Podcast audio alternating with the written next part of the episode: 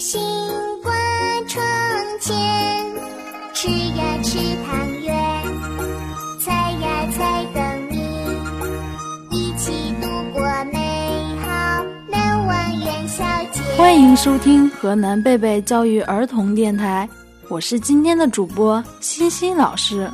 我是今天的小主播石欣然。大家好我是今天的小主播苗周一。老师，过年这几天我可开心了，我最喜欢过年了。要是每天都过年就好了。过完年，马上就又有一个节日了，还能吃元宵、看灯会呢。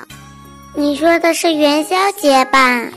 关于元宵节还有很多有趣的故事呢。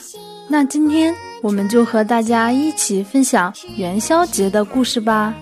东方朔是我国古代汉武帝时期的官员，他很有学问，头脑也非常灵活。有一年腊月，东方朔在御花园里游玩，发现一个宫女正在井边伤心地哭。东方朔赶紧跑过去，问他为什么这么难过。这个宫女叫元宵，她来到皇宫好几年了，非常思念家人，但又不能回家，真觉得生不如死。东方朔安慰他：“姑娘，别难过了，我想办法让你见到家人。”东方朔来到元宵姑娘家中。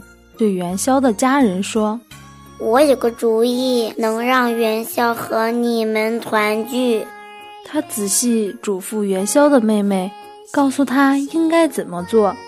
随后，东方朔打扮成一个算命先生，来到街头。我夜观天象，京城要有一场大火灾，老百姓纷纷求他化解灾难。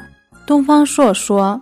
正月十三，有人漆黑雨穿红衣从南边过来，那就是火神君。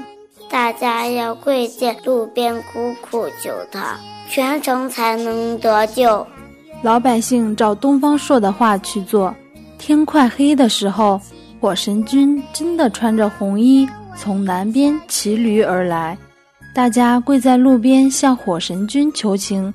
火神君扔下一封信，说：“火烧京城是玉皇大帝的旨意，你们把这封信送到皇宫，交给皇帝，或许能免去这场灾难。”有人拾起信，连夜送进了皇宫。信上写着：“正月十六，火烧皇宫，要想消灾，汤圆花灯。”皇帝不明白是怎么回事。请来东方朔给他出主意。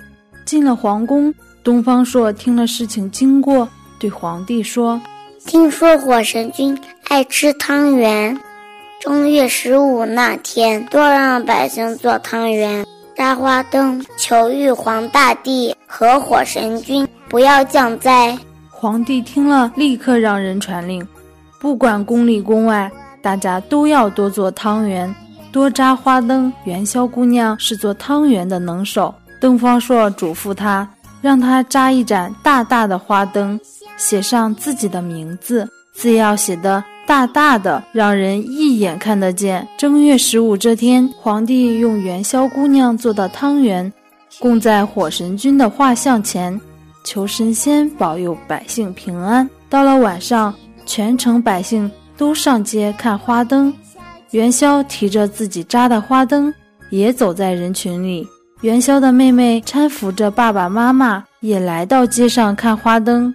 她走着走着，忽然看见远处有一盏大花灯，上面写着姐姐的名字。妹妹大声喊：“元宵姐姐，元宵姐姐！”元宵听见喊声，连忙跑过来，见到日夜思念的亲人，元宵激动地哭了起来。一家人都很感激东方朔。妹妹说：“东方先生的主意真好，让我装扮成火神君，咱们才能全家团聚。”百姓闹了一夜花灯，京城平安无事，皇帝十分高兴，下令第二年正月十五照样做汤圆、扎花灯，庆贺太平。这个风俗一年一年传下来，因为正月十五上供的汤圆是元宵姑娘做的，所以汤圆从此也叫元宵。正月十五就叫做元宵节。正月十五闹花灯的习俗也传了下来，人们在这一天展花灯、猜灯谜，所以元宵节也叫灯节。好了，今天的故事就分享到这里。我是今天的主播欣欣老师，我是今天的小主播石欣然，我是今天的小主播苗周一。